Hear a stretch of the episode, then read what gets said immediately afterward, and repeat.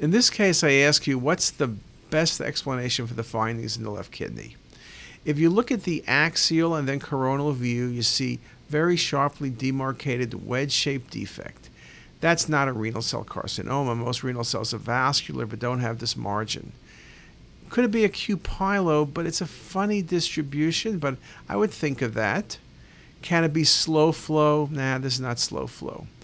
Wedge-shaped defects are classic for for pyelonephritis as a consideration, but they are typically infarcts. And this is a wonderful example of a renal infarct.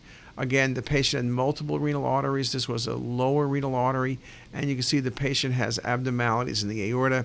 And if you went further down, the patient did have a dissection with a repair.